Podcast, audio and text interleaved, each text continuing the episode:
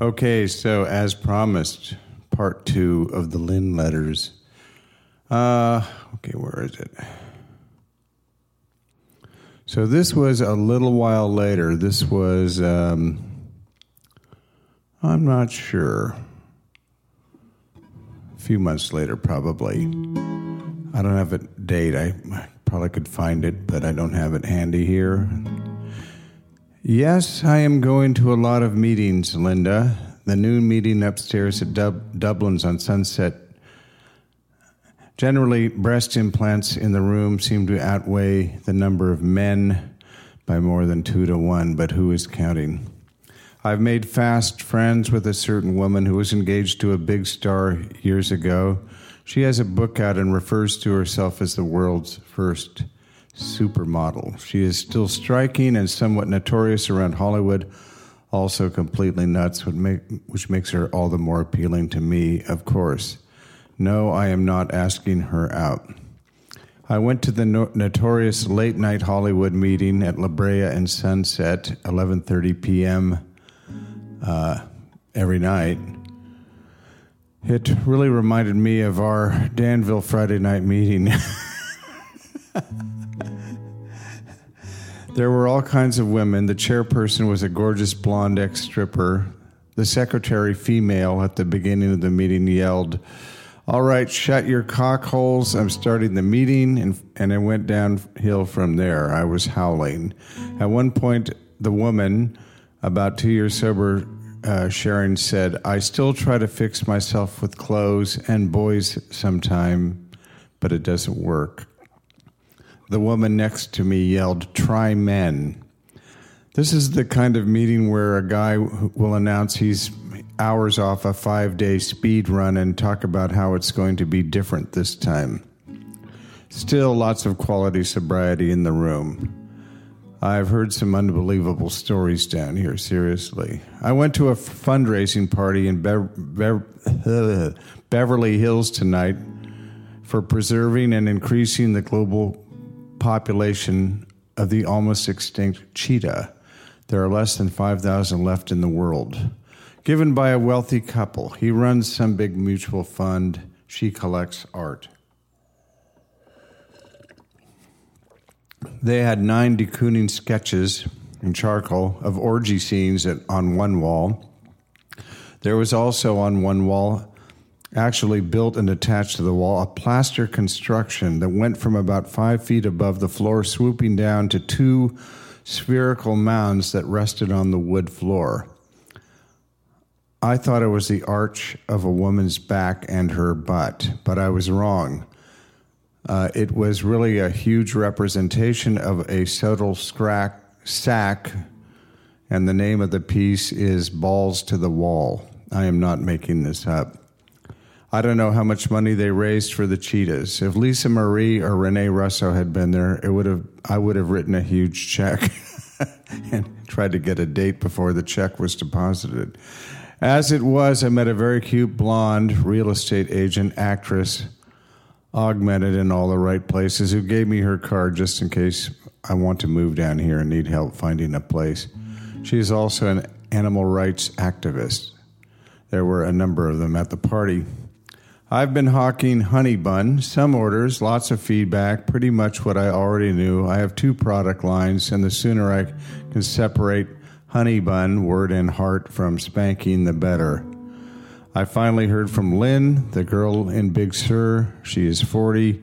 I had written her a four page letter, somewhat impassioned, when I stopped at Malibu Beach on my way to, into LA two days after I met her at Nepenthe. I sat on the letter for two days and then had my friend Rachel read it before I sent it. It pretty much laid out my feel- feelings. Not that I am in love or anything, but the attraction was consuming, and she is like a mixture of Lynn Klein, Anne, and Heather, with a dash of Nurse Jill. These are all women that were important to me at one point. Knox note 102204. The above paragraph is, I guess that's the date of this uh, email. The above paragraph is a bit of a lie. I was completely in love with the dream of Lynn. So, anyway, she didn't call for mo- almost a week. I figured I had scared her off, and then she called and we talked for an hour. She said she was a little intimidated by the letter, partly because she was afraid she wouldn't be able to live up to my expectations, partly because she fears I'll lose interest as quickly as it blossomed, and lastly, because I am clearly out of my mind. She did say she thought the letter was courageous and honorable, her words. She also said, I'm very handsome and creative, smart, funny, gentle, and kind. Not necessarily in that order, but I'm certain she said very handsome first. So she wants to spend a little time together to see what happens. Who knows? As an aside, nothing ever happened. We just got pulled apart by the forces of history. Okay. Back to the letter here. I don't know what I'm going to do. I really don't want to go back to Oakland to live. I have I have to for a while. I figure that the thing with the thugs will be blow over Monday, but there is still Joyce and John Wood to deal with and avoid. God knows when those two hairballs will ever flush each other down the toilet. Fuggin' arseholes. I don't quite know what to do with myself either. For a good week and a half after I left town, I really felt like I had been blown into another dimension, highly emotional, wide open, and raw. It wasn't all bad, just another dimension. Meeting Lynn did not help. Thinking about everything being on the lam, music, singing, design, flapping, honey bun. What can I really do? I mean, what do what do I do to be self sufficient, successful, whatever? And then her. God, what do I have to offer her or anyone? I am afraid my self esteem has been blown into an even farther dimension. The funny thing is, no one knows down here. My book has made quite an impression to those I've shared it with. Gotten it into a few bookstores, a lot easier than the Bay Area. Honey Bun does too. In a town where looks are huge currency, I'm aware that many find me quite attractive, and I say this with some humility since I avoid talking about myself a lot because I don't want anyone to find out what a loser I am, or at least how broke I am. I know down here money ranks way higher than looks, like anywhere else. Silence is golden.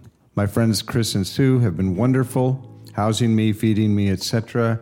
They live in Hancock Park, a very nice area. Sue knows every plastic surgeon in town. She sold implants, collagen, and Botox to all of them, and has huge, has incredible celebrity stories to tell. She's also been very helpful with Honey Bun. So thank God for AA. No matter how spun out I get, and I'm feeling you sure all can all tell by now that like a uh, how like a bleeding no, newcomer these days uh, I feel, and but the meetings bring me back to earth somewhat.